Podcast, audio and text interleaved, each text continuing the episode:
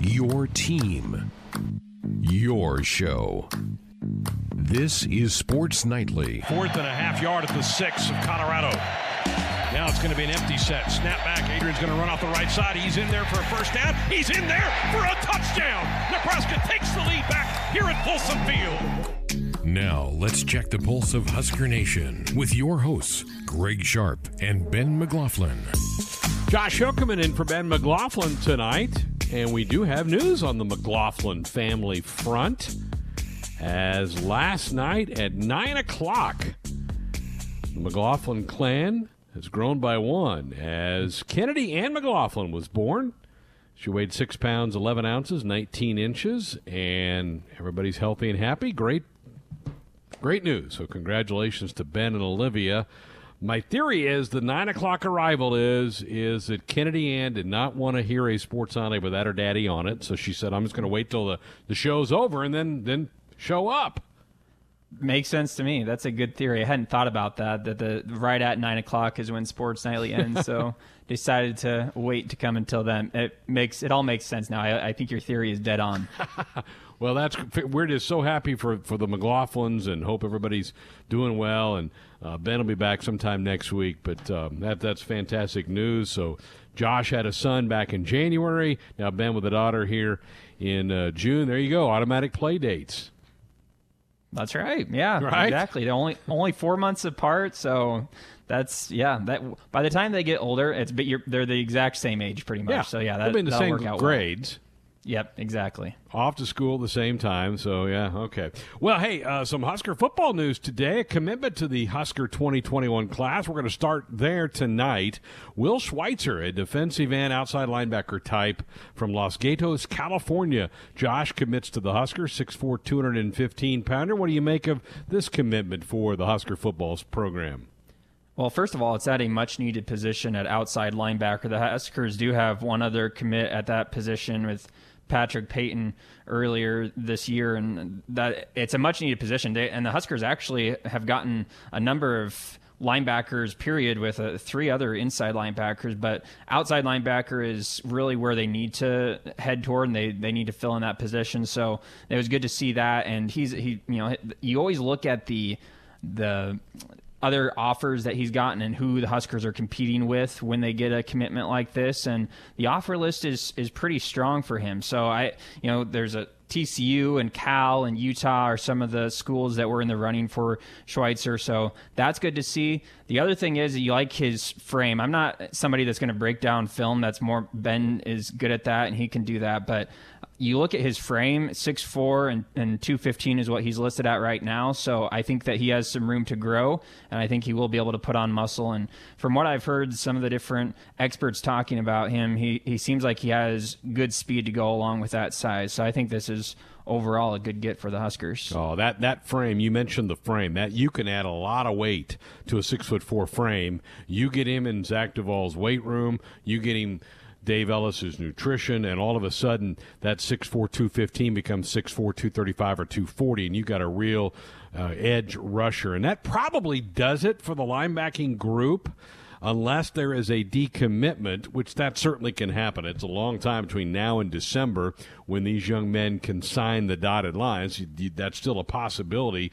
But as of right now, you look at this, that's the 10th commitment of this class Five are linebackers, three inside and the two outside guy. You mentioned Patrick Payton being the other outside backer for this class. So there's been some work done at that position for Nebraska. And as we, it was, you can't have enough of those guys. It's been an area where Nebraska hasn't had enough depth, hasn't had enough playmakers, particularly in the outside backer spots. They haven't had enough guys that can get to the quarterback. You hope that they've addressed that not only with the group that's coming in with this group, but some of the ones that are here now. Blaise Gunnerson comes to mind uh, from the 2020 class uh, that can uh, pick that up a little bit there. But five of the 10 linebacker yeah. spots, so they're probably done. And then you look at uh, three offensive linemen, that, that group right. might be about finished too. Right. Well, and yeah, with, a three-four system, the the linebacker obviously you have four linebackers on the field usually at, at, the same time, so that is a position of need that you need to build a lot of depth at. And you're right, the three offensive linemen as well, which I feel like the Huskers are at a point where they're starting to feel better about the depth that they have along that offensive line, and that is a position of strength. One other thing about the Schweitzer commitment is that he's from the state of California, which is the first commitment for the Huskers from the state of California since Adrian Martinez back in 2018. So that I saw that note come up today, and I was that was very interesting. In fact, I think that you and Austin on the SNBL stream earlier today broke the news when it came out, and you talked about the fact that he was from California and the fact that he the Huskers really haven't hit that state in quite a while. So that was another interesting note to see the Huskers go back to that state. And I, am glad they did. I mean, we, we certainly heard a lot about Calibraska during the Mike Riley era, where they made a big emphasis of trying to get Nebraska into that state. Tom Osborne had a lot of success pulling guys out of the state of California throughout his magnificent tenure, including our own Steve Taylor, who came from the state of California. So it's good to see Nebraska get a young man, a high school player from that state. Vamaga, the junior college linebacker who Nebraska signed last year, he's originally from California, but he play, he did his junior college ball right. not in that state. But so yeah, this is a that's a good get, I, and I like the I like a lot of the frame. I looked at some of the film. I'm with you everybody's film ought to look pretty good, or you shouldn't be getting offers from high majors like this, right? I mean, you better be dominant at that level if you're going to play at the Big Ten level, and and it's a good tape, and uh, so I, I know Nebraska is excited about that. It kind of offsets the news a little bit of T.J. Bollers, the young man from the state of Iowa, same position outside backer, who we asked Nate Clouse about Bollers on Monday. And Nate at that time said, I, he goes, he's a Wisconsin lean. Now, Nebraska has had good relations with Bollers, but he goes, he's a Wisconsin lead. He did about 30 minutes after the Schweitzer news broke. He announced he is going to be a Badger. So uh, you can scratch Bollers off if you've got a little scoreboard in your house or you keep track of who's in or who's out on this recruiting front. Bollers is off the board now. Good get for the Badgers. They pick him up, uh, and that's not unexpected. That's what we uh, thought was going to probably happen.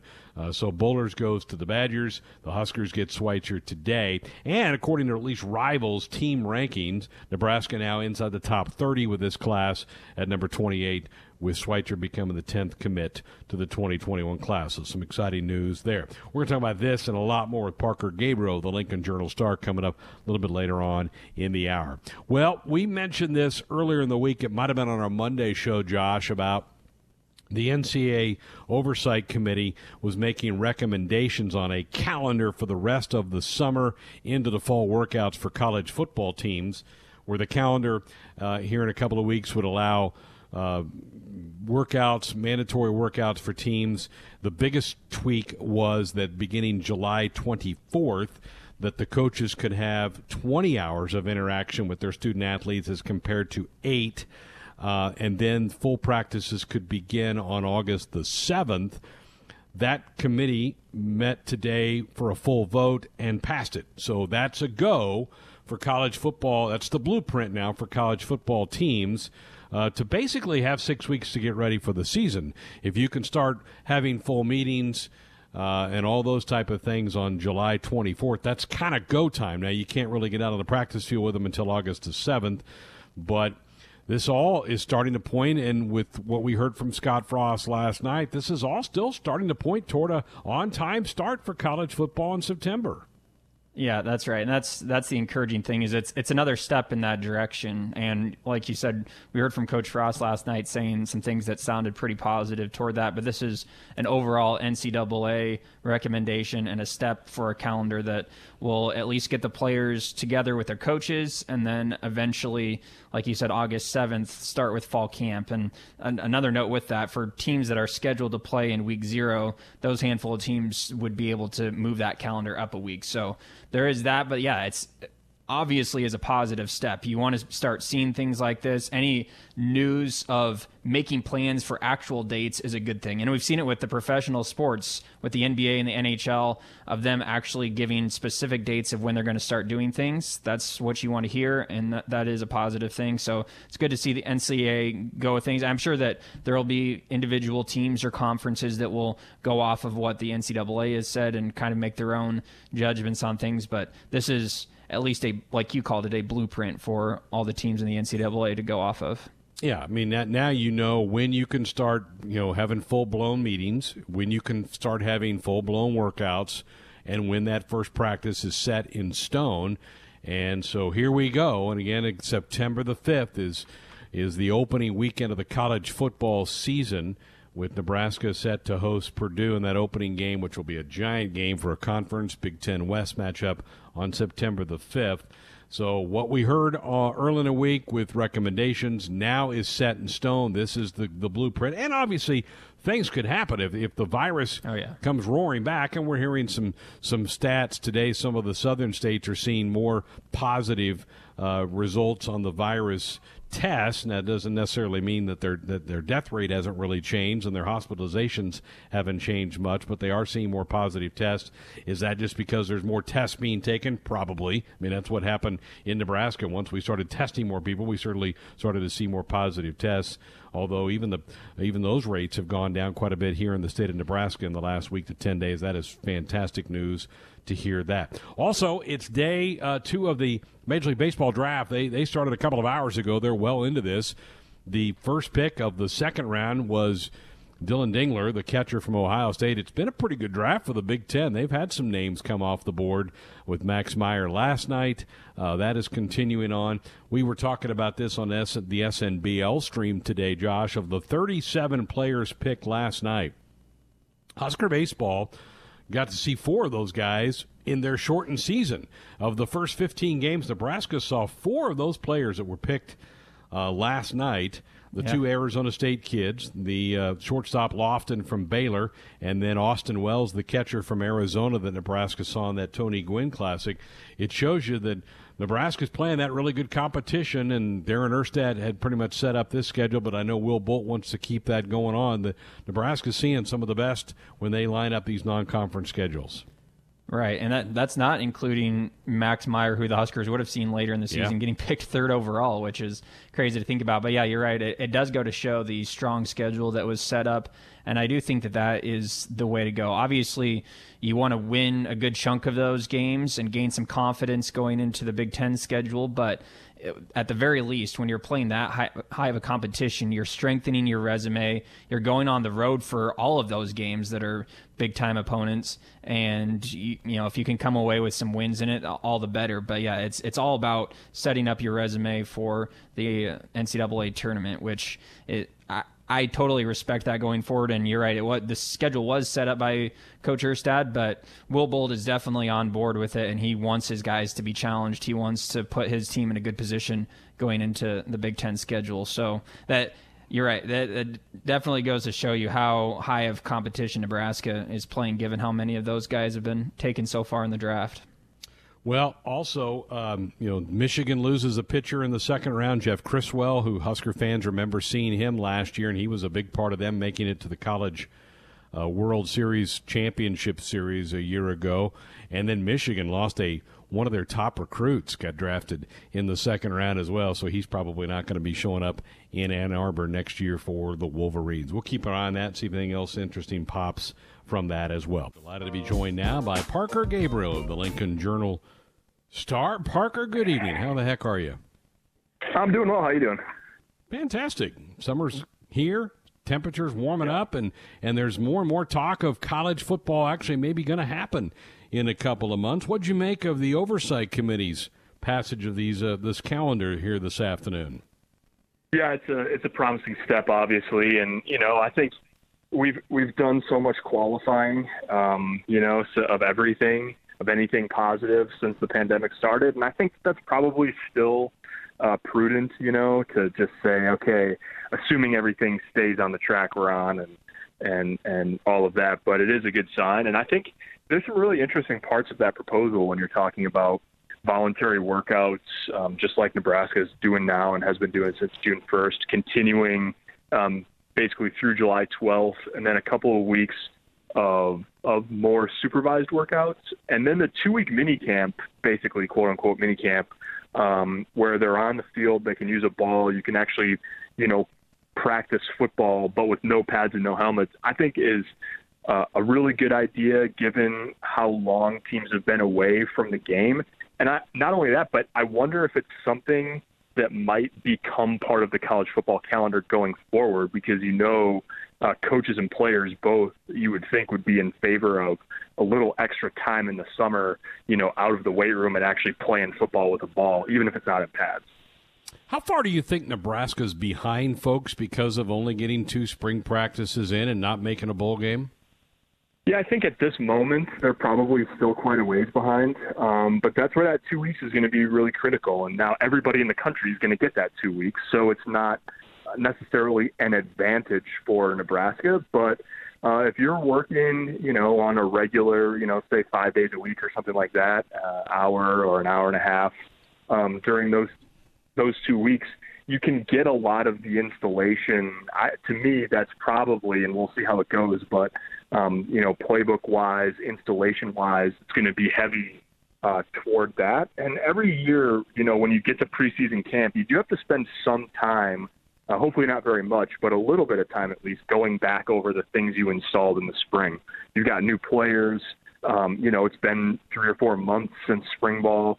And so, in this regard, you know, Nebraska might be able to be um, you know, as efficient or a little more efficient in just getting that stuff installed and then rolling right into a normal preseason camp in August. Again, we're visiting with Parker Gabriel, of the Lincoln Journal Star. He covers Husker football. The J.D. Spielman news, we, we finally got, as I mentioned to Coach Frost last night, closure on that story. Surprised at all that he's no longer part of the program? Um, not not really. Um, I do think that the door was open. Uh, probably you know, uh, theoretically, right up until uh, JD enters name in the transfer portal at the beginning of this week, probably realistically more like, uh, you know, until the last few weeks. Um, I think that they're, you know, when when Scott said at the beginning of spring ball that that they were hoping to have him back for summer workouts, I think that that was sort of, you know, tentatively the plan at that point. Um, but I'm I'm also not surprised, um, you know, about what what what Scott Frost said uh, last night with you that you know, is uh, probably best for a fresh start. I know that doesn't sometimes it doesn't compute to people because you know JD Spielman was here for four years, um, but that, that that can be the nature of college sports too. And so um, I I'll be very interested. I think a lot of uh, Nebraska um, fans, reporters, observers um, will be interested to see um, what JD ends up doing this year because there are he's he's he's limited in some ways by what he's got to um, you know, get done and the waivers he probably has to get in order to play at the FBS level. But he does. There are a lot of options seemingly in play, um, and so it'll be intriguing to see see where he ends up and what he ends up doing in the fall. To balance that, Parker, how, how big is it for Nebraska that, that Omar Manning is, is eligible in here and that Xavier Betts is eligible in here? Yeah, it's huge, and I would say I would say this. I mean, I, I don't think that I don't think that JD Spielman is in the transfer portal because both of those guys are here.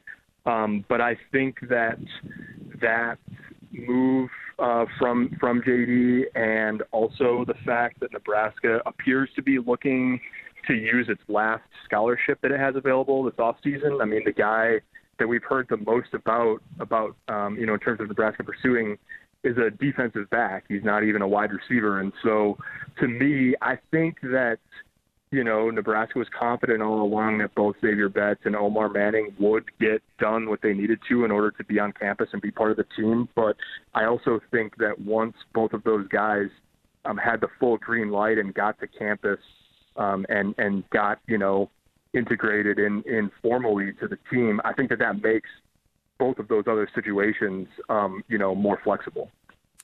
You mentioned last night's Scott Frost interview that we had here. Anything catch your ear as you listen to him talk?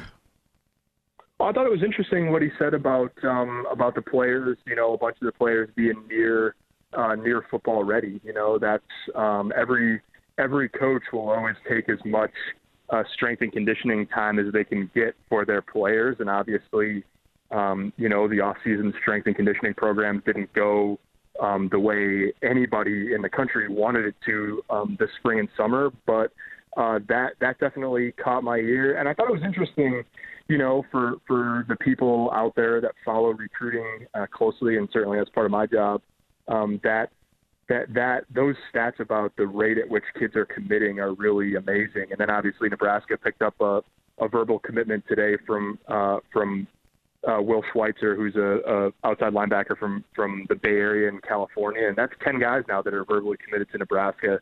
Probably about half their class, um, and there could be more on board um, before you get to the fall, which of course in a normal calendar is sort of prime time for recruiting. So I thought both those things were very interesting. All right, you mentioned Schweitzer. Let's go there next. What do you make of, of this latest commitment for Nebraska? Well, Nebraska's got 10 guys verbally committed, and five of them are, are linebackers, um, three inside and, and two outside. Schweitzer is, you know, he kind of does a little bit of everything for Los Gatos, the high school he plays for, um, which is just outside of San Jose. Um, and he plays in the middle of the field. He rushes the passer. Uh, he plays tight end. But he's six foot four and about 220 pounds, and and that you know that skill set and that frame um, that's that's outside linebacker all the way. And if you look at you know the three guys that they signed at outside linebacker last year uh, Blaise Gunnerson, Niko Cooper and uh, Jimari Butler. And then the two guys so far this year um, verbally committed in Will Schweitzer and Patrick Payton from Miami. All of those guys are at least six four uh, four of them are six foot five or listed at that and you can just tell uh, it's no secret, you know, that Nebraska wants to be uh, bigger, longer, uh, rangier, especially at outside linebacker. And and I, I'm I'm very interested over the next say like 12 to 18 months. Uh, how many young guys are going to get a chance at that position? Because I, I, I think the answer, my suspicion is that the answer is going to be a lot.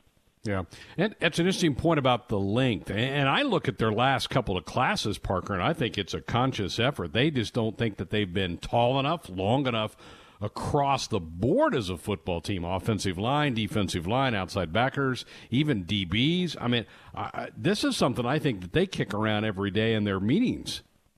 Oh yeah, yeah, I totally agree with you. I mean, it's, you can take any position group and look at the way they've recruited since since Scott and his staff have been here. I mean, you know, they, every virtually every corner uh, cornerback that they've signed has been in that six one to six two or even a little bit bigger range. Uh, I don't remember the numbers exactly off the top of my head, but I believe of the linebackers, inside linebackers, not even outside guys, but of the inside linebackers they've signed, uh, the vast majority of them have been six three or taller. I mean, um, Mauga Clements, the junior college guy, is six two, and I think he's about the smallest inside guy they've signed. Uh, Garrett Snodgrass is six three, Jackson Hannah is six three, Nick Henrich is six four.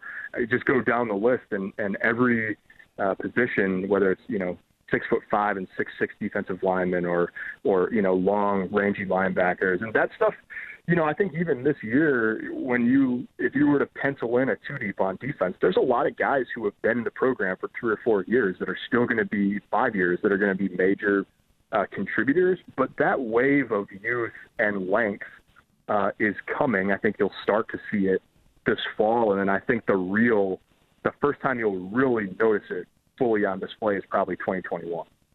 Don't you think that the, the depth that they've started to develop with some of these younger guys who may not make the two deep on defense or even in off, some cases offense, that's got to help special teams, right? I mean, isn't that where isn't that where a lot of teams make hay on special teams? Is those guys who can't aren't quite ready to to help you defensively, but can make plays special teams wise. Yeah, I think that yeah, I think you're exactly right. I think the combination of you know that 2019 class that has I think maybe 21 guys in it or something like that still um, that didn't redshirt or uh, excuse me that did redshirt last year.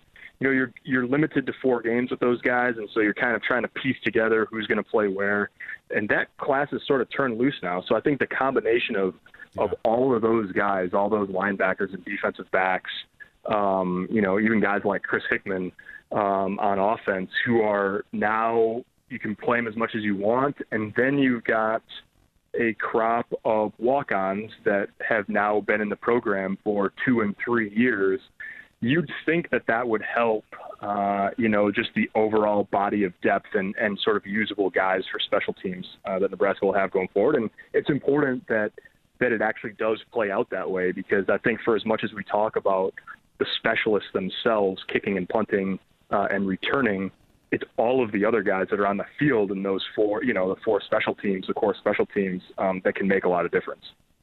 All right, Parker. Last thing, you know, I, I, said has Nebraska behind because they didn't have bowl prep and they didn't they only got two of their spring practices in. But boy, they're being aggressive on getting guys back, right? I mean, maybe they, I think maybe Illinois and Nebraska were the two that started June the first. I heard today Northwestern's not starting their voluntary practices or workouts until the twenty second of June. Nebraska will be three weeks into it by then.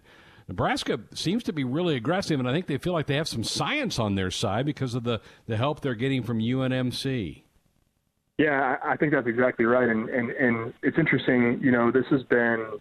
It, it's not just um, they didn't just put this plan together on June 1st and throw it into action. I mean, you know, um, I was listening to an interview recently with Dave Ellis, the the uh, performance nutrition director, he's been doing this kind of thing for a long time. Obviously, never dealt with a pandemic like the like what we're going through, but you know, he said that as soon as campus shut down, they worked to transition um, the meal program to being grab and go for for eight or nine weeks. It was just handed through car windows, and now they've got sort of an outdoor um, market. He called it. Um, so that there's a yeah. little bit more options, but these things aren't there's not a playbook for any of this stuff, and so I think that there's you know some credit due to to guys like Dave Ellis, um, guys like Zach Duval, like Gerrod Lambrecht, the chief of staff. I mean, these guys have spearheaded um, you know aggressive plans, and there's always some risk in being aggressive rather than sitting back on your hands.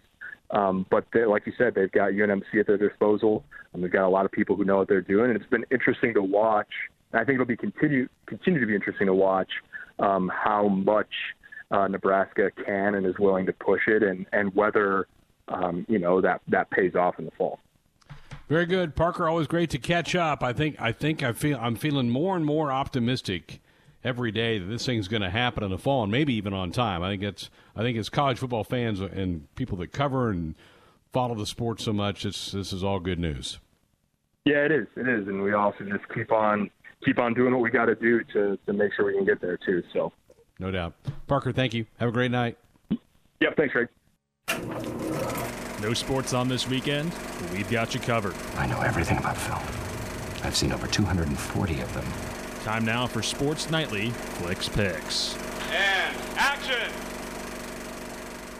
Time for this week's Flix Pix. I'm going to go first this week. I'm a big Tom Hanks fan, and I don't, I'm not, don't know that I know anybody that isn't. I mean, just says great movie after great movie. One of the ones that I had not seen was Saving Mr. Banks, and it's the one where he pro, he plays Walt Disney, and he's trying to get the author of Mary Poppins to sign over the rights to him so he can make the movie that was a classic back in the 1960s and then it really it's it's more about her and her journey and her background that led her to write the Mary Poppins thing that really was. And Hanks, I mean, he was a fairly big part of the movie, and in, in, in, other ways he really wasn't, but. It was okay. I, I enjoyed it, and uh, here's a little snippet from Saving Mr. Banks. Mary Poppins is not for sale. I won't have her turned into one of your silly cartoons. Says the woman who sent a flying nanny with a talking umbrella to save the children. You think Mary Poppins has come to save the children? Oh, dear. Mrs. Travers, what am I missing here? I'm wondering what I have to do to make you happy. You know, you've never been to Disneyland, and that's the happiest place on earth. No, no, no, no, please. Well, when does anybody get to go to Disneyland with Walt Disney himself? There he is. Where did she come from? Mary Poppins and the Bankses. They're family to me. Mary Poppins was a real person? So it's not the children she comes to save. It's their father. It's your father. You don't know what she means to me. I won't disappoint you. I swear every time a person walks into a movie house, they will rejoice. Don't you want to finish the story? I enjoyed it. It's on Netflix and watched it last Friday night with the family. We really enjoyed the movie a lot. Again, it's you can't go wrong with a Tom Hanks picture. So uh, I'd recommend it. It's pretty good, and, and, I'm looking forward to Long Gone Summer, the ESPN 30 for 30 about Sosa and McGwire's home run battle. That's going to air this Sunday night. Yeah, that's going to be fun to watch. I actually, Victoria and I watched uh, Saving Mr. Banks a couple weeks ago. I'm surprised I didn't have it on Flix Pix when that happened. But yeah, I, we we liked it, and yeah, it was good stuff. Obviously, Tom Hanks is is solid.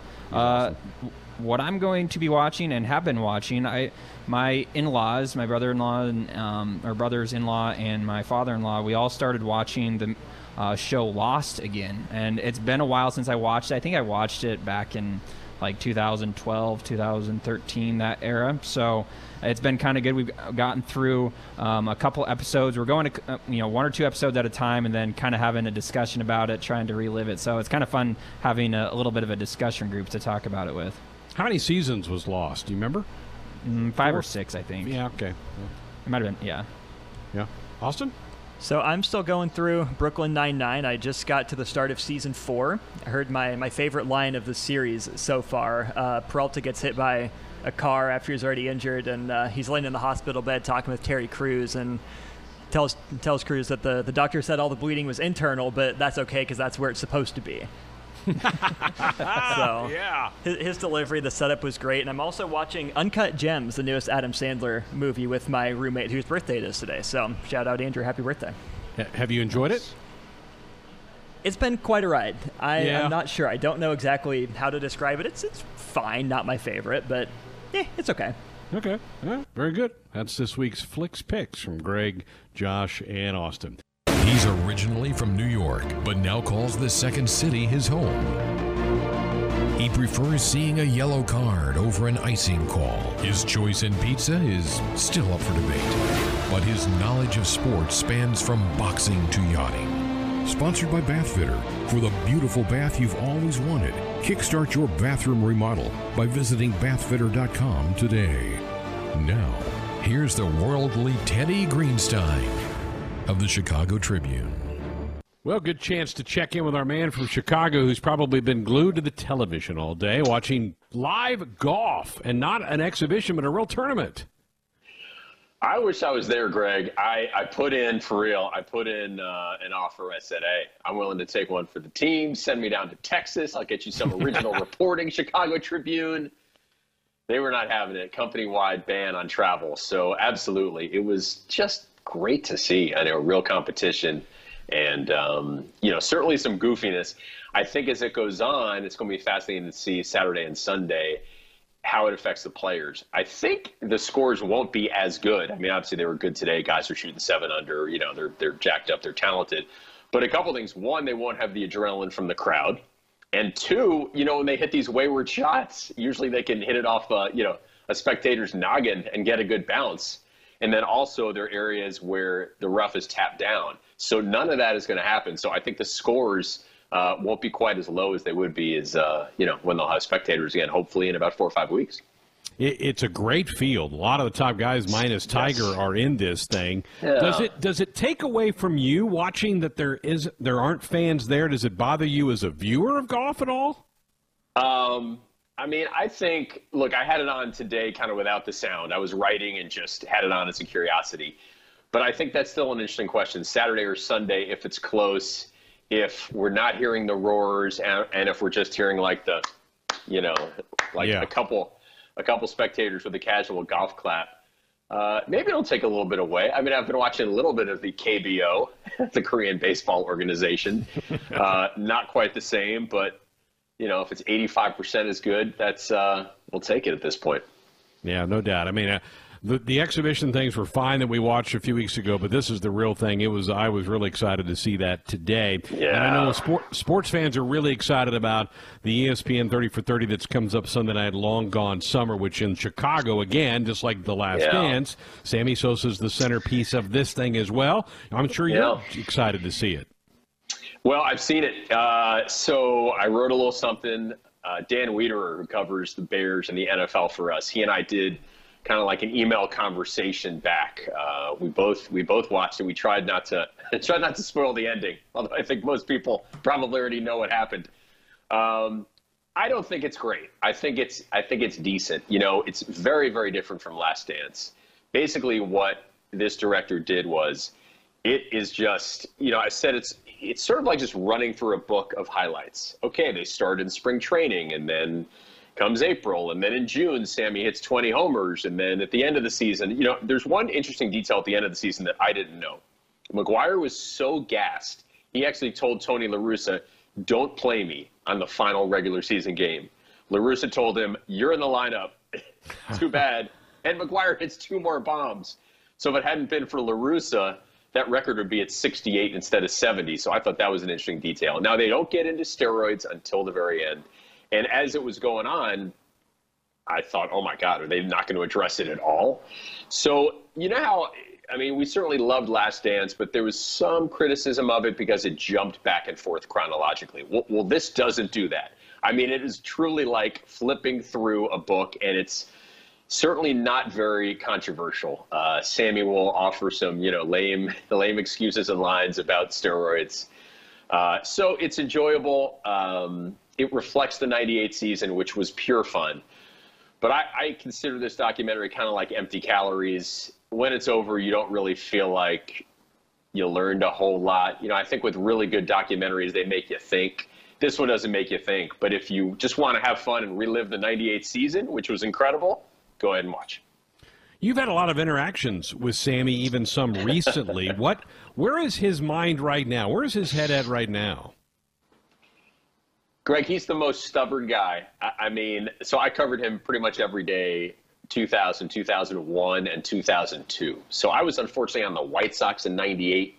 And then I was in the White Sox again in 03 when things started falling apart. So I was not there, you know, for the corked bat and not there for a lot of the good times. I was there for some of the controversial times, like when uh, Rick Reilly from Sports Illustrated decides he's going to go up to Sammy and say, hey, I think you should, uh, you know, you said you want to be first in line for a steroid test. I made an appointment for you. Let's go ahead and do it on your off day. So I've written a little bit about that, and then I've I, have i have written recently about um, some of the confrontations we had. You know, he's not the smoothest guy. I mean, sometimes you could joke with him, but other times he was he was very sensitive. And I remember one time he hits a ground ball off of Walt Weiss's glove, and um, it was after a Cubs victory, so everybody was in a good mood. And I said, I said, man, the official scorer did you a solid, huh? And he goes, oh, you official scorer, buddy. So I thought he was kidding. So I was like, yeah, man, I, you know, I write the stories. I decide what's a hit and what's an error. He gets all serious and says, you want to take a hit away from me? I said, Sammy, I'm just kidding. He goes, I got no words for you. And he walks away. and that's, that's how he was. He would get extremely defensive. Like if you asked him about missing the cutoff man or taking the wrong angle uh, on a fly ball, he would get very he get very pissy. Like so, I, I describe covering him like he was a superstar who demanded to be treated like one. Other guys you could mess with, Sammy. There's so much pride, and I think that'll come across in the documentary. Like because he has so much pride, he simply cannot admit what we all know that he took performance enhancers. That's how you go from a 165 pound toothpick when he comes up in the Rangers organization, who can run like the wind and has a great arm to a 200 and who knows 30 pound beast who's you know who's hitting 66 bombs but he cannot admit it. If he just admitted it i think his life would be a lot easier. But he's got all this pride and sometimes that gets in the way of you know what could be an, a nicer and easier post retirement life for him Teddy Greenstein's with us from the Chicago Tribune. We've been we've been keeping an eye on the on the Major League Baseball draft. We're certainly yes. into college baseball here, and so a lot of these names are familiar to us. One name that really was sort of familiar, but I don't remember a lot about it, was the Cubs pick of Ed Howard. Yeah. It seems like it's been a very popular pick in your area. Yeah, couldn't be more popular. I mean, this is a kid who played at Mount Carmel, which is a school, really good athletic school here in the suburbs uh, that produced Donovan McNabb. And going into the draft, I heard Ed Howard was a late first round pick. Lo and behold, Cubs have the 16th pick, and they selected. And there was a draft party in Munster, Indiana, in northern Indiana, not far from here. And Ed put on a Cubs hat. And it's interesting timing, given that Theo Epstein just a couple days ago talked about how he had failed. Like the Cubs don't have enough minorities, certainly in high levels of the organization, and maybe not on the baseball field either, and now they take uh, an African American shortstop. And it certainly reminded me of um, of the White Sox shortstop Tim Anderson. So I wonder if you know he's going to become a bit of a mentor for him. I mean, you know, African American participation in baseball now is so low. I feel like in the major leagues, I just saw a number. Maybe it's only six or seven percent of the league. Like when you and I were watching in the '80s, it was maybe 17 or 18 percent. So that's uh, that's unfortunate. But I think this is a great day for the Cubs if it pans out because I mean, who doesn't love uh, a hometown hero? And he was on that famous Jackie Robinson team that played in the 2014 Little League that had this city all fired up until it turned out that they were grabbing. It was like an all-star team. They were grabbing players from all these different areas, and I think they had to uh, give up their crown that year. All right, very good. Well, I think I saw today the Northwestern's going to open up the doors for some workouts on the 22nd yeah. of June, right? right? Yeah, so we're getting closer and closer. You know, they had Greg, they had uh, presidents and chancellors meeting Sunday, so I thought maybe some news was going to come of that, but it didn't. I was in touch with Jim Phillips the other day from Northwestern, and he says they have not decided on the schedule yet. It's going to be extremely interesting to see do they start on time? Do they end on time? There seems to be a push to uh, try to maybe end the season by Thanksgiving. You know, so if the rest of the student body at all these schools is going home and they don't want the whole back and forth, uh, to, you know, to risk the health of kids because this country is going to have a second wave. I mean, I think we're already seeing it in a lot of the southern states that opened up early. So I, I bet, I think it's going to be probably pretty rough mid fall, late fall. So the question is, you know, can they do this whole 12 game schedule over 13 weeks or do they try to do something more like, you know, 10 games in 10 weeks? they're working that out now. They're they're analyzing different options, and uh, hopefully we'll know, I guess, by July. Yeah, very good. All right, we'll go back, enjoy the rest of the golf for the weekend, and we'll look forward to chatting with you next week. Sounds great, Greg. Be well. Right now, time to welcome in a special guest to take part in our seven on seven, Matt Coatney. Coat, how are you? Uh, Greg, I am so excited to be here. First of all, congratulations to Ben McLaughlin yeah. and Olivia on the birth of Kennedy. She looks great on the pictures I've seen on social media. Ben, welcome to the world of fatherhood. Uh, the fraternity welcomes you. It's the greatest profession ever. And uh, could not be happier to be filling in for you tonight. I've listened to this segment for years. I've done a lot of things on this network, but I've never done this segment, so I'm ready. I'm kind of excited about it. All right, let's hope the guys are a little kinder to us than they've been the last yes. couple weeks, like plotting our own death and that type of thing. That is morbid. All right, let's get into it. It's summer. The Huskers are sharpening their skills with seven on seven drills. We're keeping Greg and Ben in shape during the off season with some seven on seven of our own. Seven topics. Seven From sports. For Manning, seven touchdown passes. To pop culture. I never joke about my work, 007. It's time to go seven on seven on Sports Nightly. Well, Coat, I'm glad that you're excited to do this. We actually we we played it a little bit softer than what we normally would. We didn't ask, you know, five or six really hard questions. We only have one or two in there. we will break you in easy. We'll, we'll take it easy on you tonight. Sure, I believe that. All right, well, we start in with topic number one. Today, of course, marks the 10 year anniversary of the Big Ten Conference officially accepting Nebraska into the league, and the Huskers are obviously happy where they're at right now in the Big Ten. But if you could form a dream conference for Nebraska across all sports, what other schools would be in it? And this is an important question how many would be in, in your dream conference? I would go no more than 12 because I think 12 is the, the right number for a league. I think 14 and they're talking about 16 is crazy. And mine would be a mix of some Big Ten and some Big Eight schools. I would I'd go get my I would go get the two Kansas schools. I'd go get the two Oklahoma schools. I'd add Missouri. Heck with Colorado, I'm keeping them out. And then I would go get I'd keep Iowa, Minnesota, Wisconsin. I'm not sure what I'm at right now, but it's kind of a combination of that. Coat, that's that's my dream right there. I'd love that. Okay, I'm going to go completely off the board here. I would go 10 because I love I don't like huge conferences and I would get the Miami Hurricanes and the Arkansas Razorbacks in here because I think. Oh, you're going to travel like crazy. Who doesn't want to go to Miami? Husker fans love going to the Orange Bowl. Heck, let's just go down there and play a conference game. You're going to tell me Every Husker fans wouldn't get fired up for the Miami Hurricanes? I can tell you that uh, the Rutgers Scarlet Knights would not be in my dream conference, but I would have Oklahoma. I would have Kansas State because everybody misses going down to Manhattan. I would have Kansas. I would have Minnesota. Uh, I don't think I'd have Iowa. And I don't know how many I'm at right.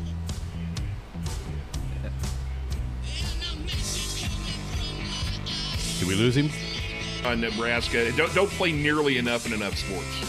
Okay, so my 10, I'm with you on the 10. The two Kansas schools, the two Oklahoma schools, that's four. I would get the two Iowa schools, and then Wisconsin, Minnesota, and Missouri. There's my 10 with Nebraska. Okay, so I so I had Miami and Arkansas. That's two. Oklahoma, Oklahoma State. Four. Kansas, Kansas State. Six. Um, let me see here. Minnesota seven. Yeah, add Wisconsin in there. Eight. And uh, oh no, I gotta have Colorado. That's a huge rival. I know. I know you. Everybody hates them. That's what makes them a good rival. Nine. And uh, yeah, Iowa State. I'd, I'd love to see Bill Fennelly again for women's basketball. Yeah, there's my ten. Very good. Now, now, Coatney, I we didn't. We, this was a, a softball. We didn't ask you to do anything ne- negative, and yet you had to just throw Rutgers right under the bus. We didn't even ask you to do that, and you did it anyway. That's that's that's not a negative. That's like a given. Uh, really? True. I mean, there's No, good I'm not saying I people in New disagree. It's- Jersey. Yeah. I mean, Oh, everybody on this network's made that trip. You're, we're all on the same page here. Yes, we are on the same page. We're thinking it you said it. We appreciate that about you, Coach. Topic number two. So earlier this week, a man broke into Miller Park in Milwaukee and he took a joyride on a tractor attempting to carve his name in cursive on the field. Now, Greg, I can see it in your face. I know what you're thinking, but this was not Lane Grindle. We have a name in the mugshot. Doesn't appear to be Lane, so we're good on that front. But if you guys could have your name forever engraved on the playing surface of a sports facility, where would that be? Wow. Okay. You know, the low hanging fruit for this one for me is Busch Stadium in St. Louis. But I'm not going to say that because I think Busch Stadium is gorgeous. They've got that beautiful arch that they can mow into the field there. And that with that. I don't know if I'd want my name, but I would love to have my three point call. You betcha. I think uh, into Memorial Stadium in Baltimore doesn't exist anymore because I, I, I saw so many games there when I was in the Navy, and there was somebody who snuck into Memorial Stadium when I was living there, and they actually uh, burned with gasoline their name in the grass there, and they had to like chop all the grass up and play the game on dirt like a slow pitch softball game. So I always thought that was interesting. So I'd say Memorial Stadium in Baltimore that doesn't exist with my three point call. Earl Weaver, the longtime manager of the Orioles, used to have a tomato patch. He Yeah. grew tomatoes down the, down one of those foul lines. Yeah.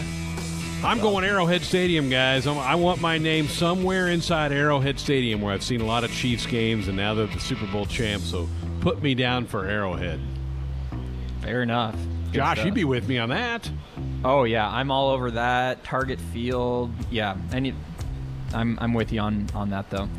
All right, uh, topic number three. Last week on Flix Pix, I talked about the new TV show Space Force, starring Steve Carell, and there was news related to that show earlier this week as Netflix has apparently secured a global trademark to the term Space Force, and they did that before the U.S. military could.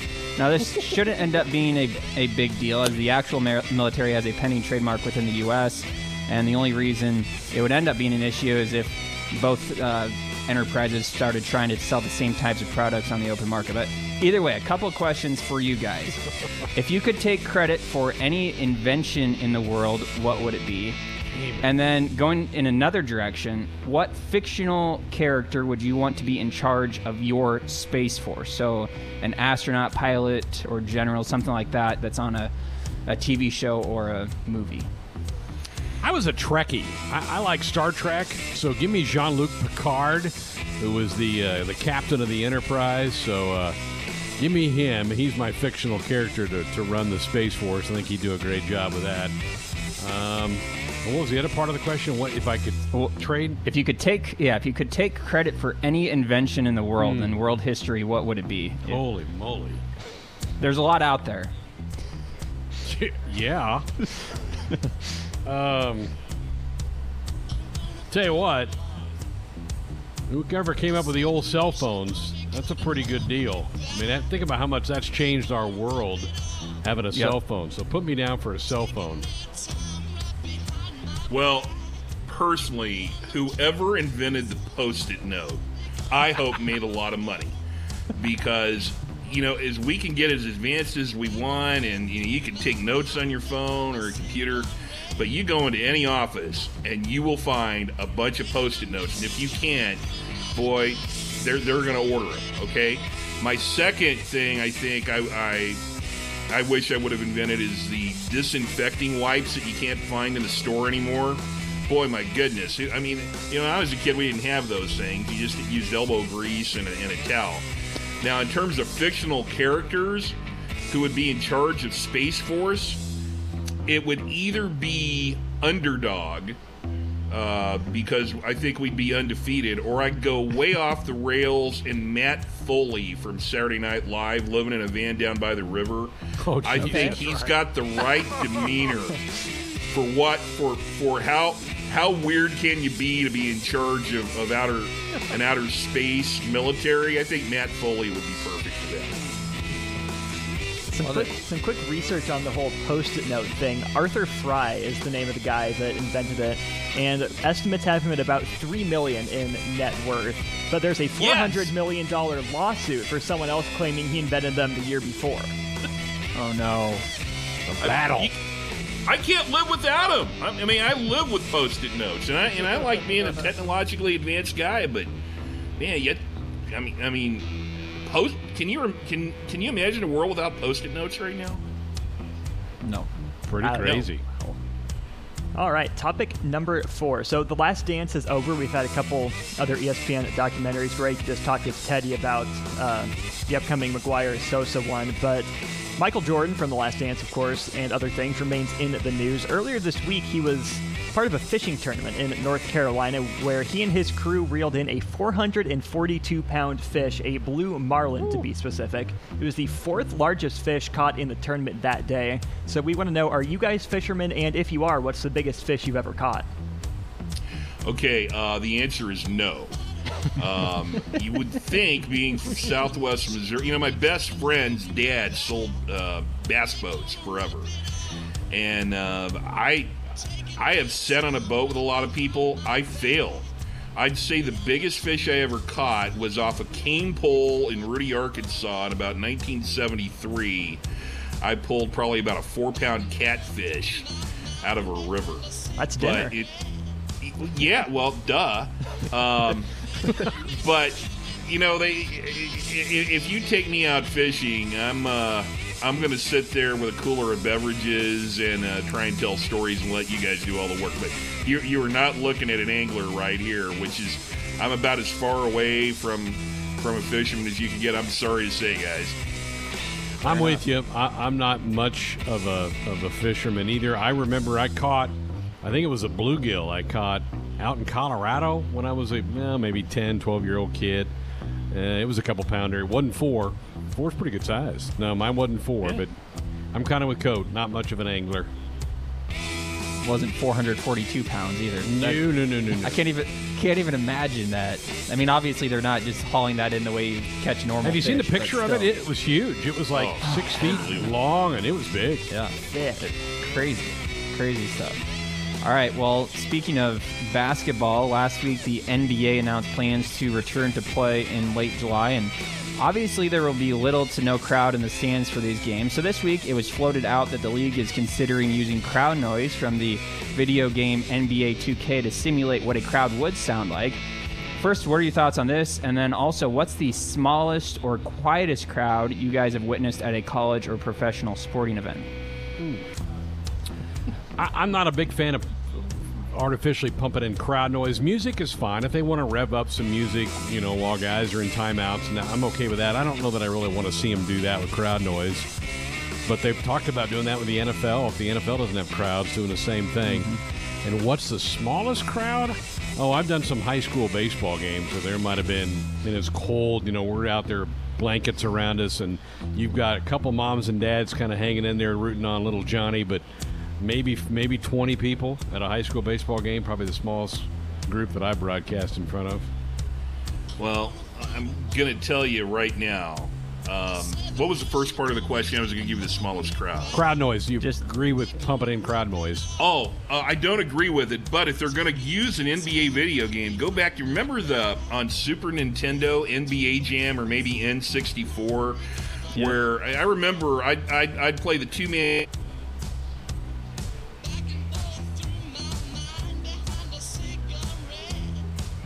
Game would say he's on fire. You remember that? That little phrase Yeah. right there? Oh, yeah. If, Yeah. if they could do that, if someone hit a couple of baskets in a row, then I think they should do that. Otherwise, I'm not a big fan of crowd noise. Um, my top 100 smallest crowds I've ever done. I mean, I, I could go on and on, but the story I'll give you was a game before Nebraska actually had a big road crowd at Cal State Fullerton. Huskers were playing in a tournament there that kind of married up when the Huskers were in the Rose Bowl in what was it, 2001?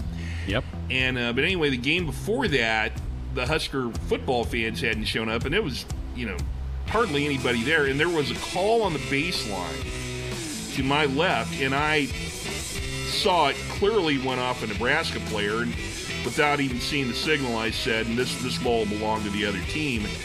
And they, they gave it to Nebraska, and it was so quiet in there, the player ran all the way down to press row at half court, pointed at me and said, This guy right here saw it. He, he already said it was on Nebraska. Hey, Mr. Official. So that's probably the quintessential how quiet can it get to broadcast a game or my first year uh, broadcasting women's basketball in 1985 with what was then Southwest Missouri State. Um, I was sitting next to the team bench at Macomb, Illinois, and Greg, I'm sure you've done a game in Macomb, Illinois in your life. Um, they, nobody goes to any games at Western Illinois, and uh, I uh, didn't realize the bench could hear everything I said, and I, I pretty much said our starting center wasn't playing very good defense, and the, the head coach looked at me and said, "Yeah, you're right. I mean, right in the middle of the game." So th- those those are my two stories I could think of immediately for how quiet was it. Beautiful. There you go. Speaking of things getting quiet, so yesterday, Florida Governor Ron DeSantis signed legislation to dissolve the city of Weeki Wachee. That's about 50 miles north of Tampa Bay.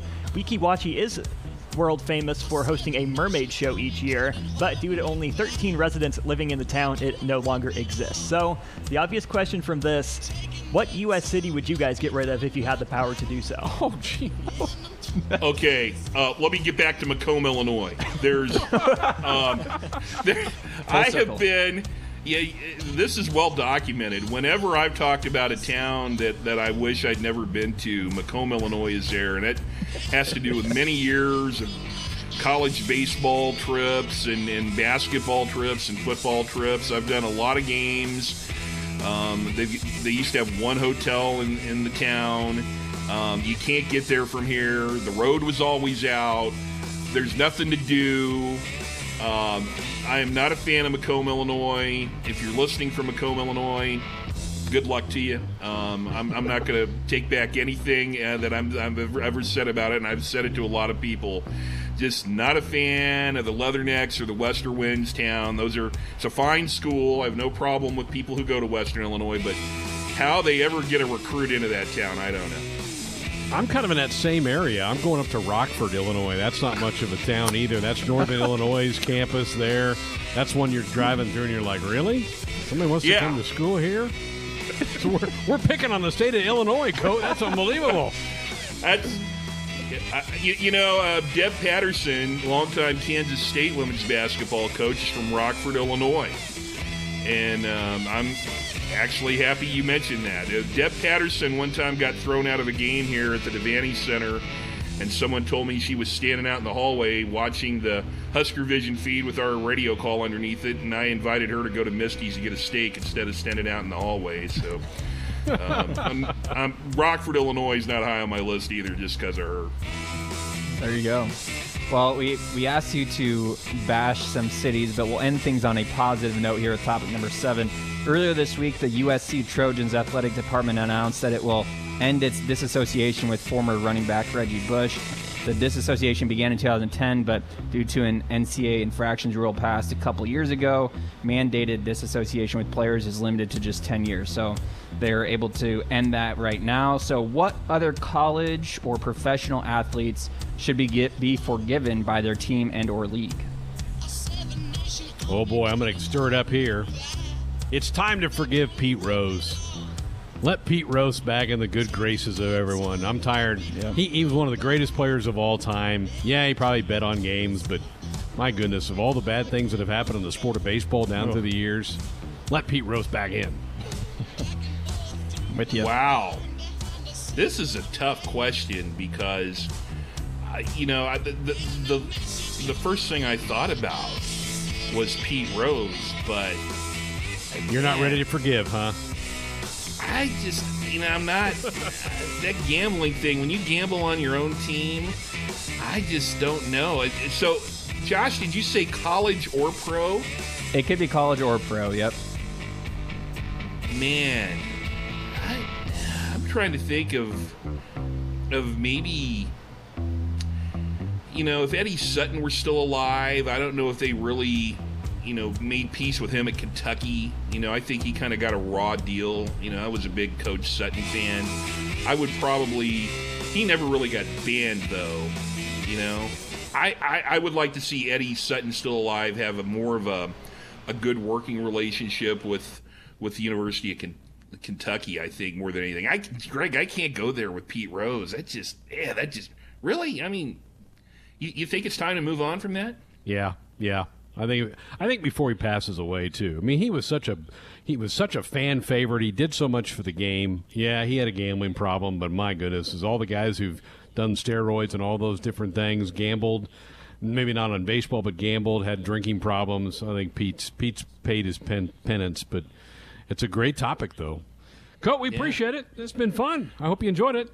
Uh, I did, and anytime I can uh, come on and, and uh, help Ben out, and again, congratulations to him and the family. And uh, you guys did take it easy on me. You know, it wasn't as grim as I thought it was going to be. Thanks, Coach. Appreciate it. We're back on Thursday night Sports Nightly here on the Husker Sports Network. Again, tomorrow night, no Sports Nightly. We'll have our greatest games brought to you by the Nebraska Lottery. So we time warp you back to 1983. Nebraska against Penn State. Josh, you've been cutting that game up what stood out as you went back to piece that thing together? Well, it was uh, interesting. It was the first uh, time the Kickoff Classic had taken place. Is the inaugural Kickoff Classic at the Meadowlands in East Rutherford, New Jersey. So that was kind of cool to hear them talking about th- that event and then the stadium was pretty new at that point too so they were talking about how great the meadowlands were which was kind of funny and then Penn State was the defending national champion. And the year before that, 1982, the two teams had played each other and the Huskers lost. And if you remember, 82 is the year that the controversial out of bounds play happened. And the Huskers ended up losing that game to the Nittany Lions. And um, so that and that was the only loss the last that in that 82 season that the Huskers had. So they were coming into that 83 season. This was the first game of the year, and the Huskers were out for revenge. They were ranked number one. They had the triplets, you know, Gill, Rozier, and Fryer. So they were ready to go and playing Joe Paterno and the Nittany Lions, who are always good, the defending national champions, number four in the country. So it came in with a lot of hype, but uh, spoiler alert: the Huskers ended up playing pretty well in that game. They uh, they dominated it. Yeah, you, you want to hear the first quarter. They got off to a great start by halftime. That thing was pretty well over. So it'll be fun to hear that back tomorrow night here on Sports On. It's been fun going through those. Also, tomorrow is our last game of the regular season for SNBL. Our playoffs start on Monday. So we're playing all three game 162s tomorrow. And the playoff picture's pretty well set, except for my division. I only have a game lead. My Harriers only have a game lead on the Farmers, so I could still lose this division tomorrow you could lose it, but you're playing the Astros, who have been a, a terrible, terrible, terrible team. They have, I think, 110 plus losses now as we go into game 162. so I, I think you've got it sewed up. I think we, we know what the playoffs are going to look like exactly, but I guess there is technically still a chance that uh, it could change tomorrow. But yeah, yeah, it's fun. We're heading into the last day of the regular season and then the playoffs starting on Monday. So things heating up in the old SNBL. And Austin's team will play Nate's team in one of the uh, the Monday wild card matches, and we know Ben's team will be a part of the Monday wild card, whether it be against the Farmers, the fans team, or my team. That'll be determined tomorrow. So 11 a.m. If you want to, if you're on a lunch break or something, want to tune in, you can access off Twitch and we usually put the link up on our Twitter feed as we promote the games of the day around 11 a.m. So you want to do that, come on board. We had a couple new folks in the chat room again today. We have some fun. We talk about all kinds of topics when we get in that chat room and then just kind of kick around a lot of baseball topics throughout that. So join us tomorrow for that. Callers and guests into our show. Dial us up on our Sports Nightly hotline brought to you by the Woodhouse Auto Family, bringing you more choices in brands, locations, and service Experience the difference. Purchase with confidence. This is Woodhouse. Thanks to Matt Coat for spending some time with us on our 7 on 7. That was great having Coat take part in that. And always fun to hear from Teddy Greenstein from the Chicago Tribune, his insights on things that are going on around the sports world and in and around Chicago as well. It's been a fun hour here on Sports Nightly.